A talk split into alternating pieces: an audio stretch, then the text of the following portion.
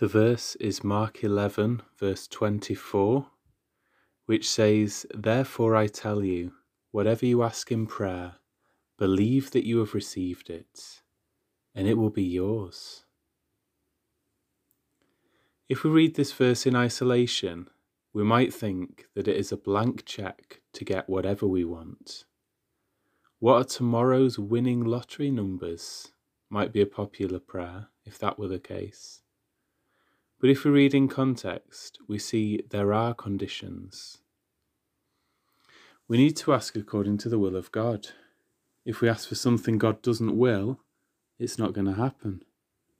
So if we ask God to kill our rich uncle so we can inherit some of his wealth, God isn't likely to answer that prayer as we might like. Even the very next verse makes clear that forgiveness isn't unconditionally given to the one who asks in faith. If we faithfully ask for forgiveness for ourselves but refuse to give it to others, we won't receive forgiveness for ourselves. If we want mercy, we need to show it. If we apply the next verse's principle to our verse, I think we get what Jesus means. It's not a blank check as such, but if we want God to be faithful to us, we have to have faith in Him.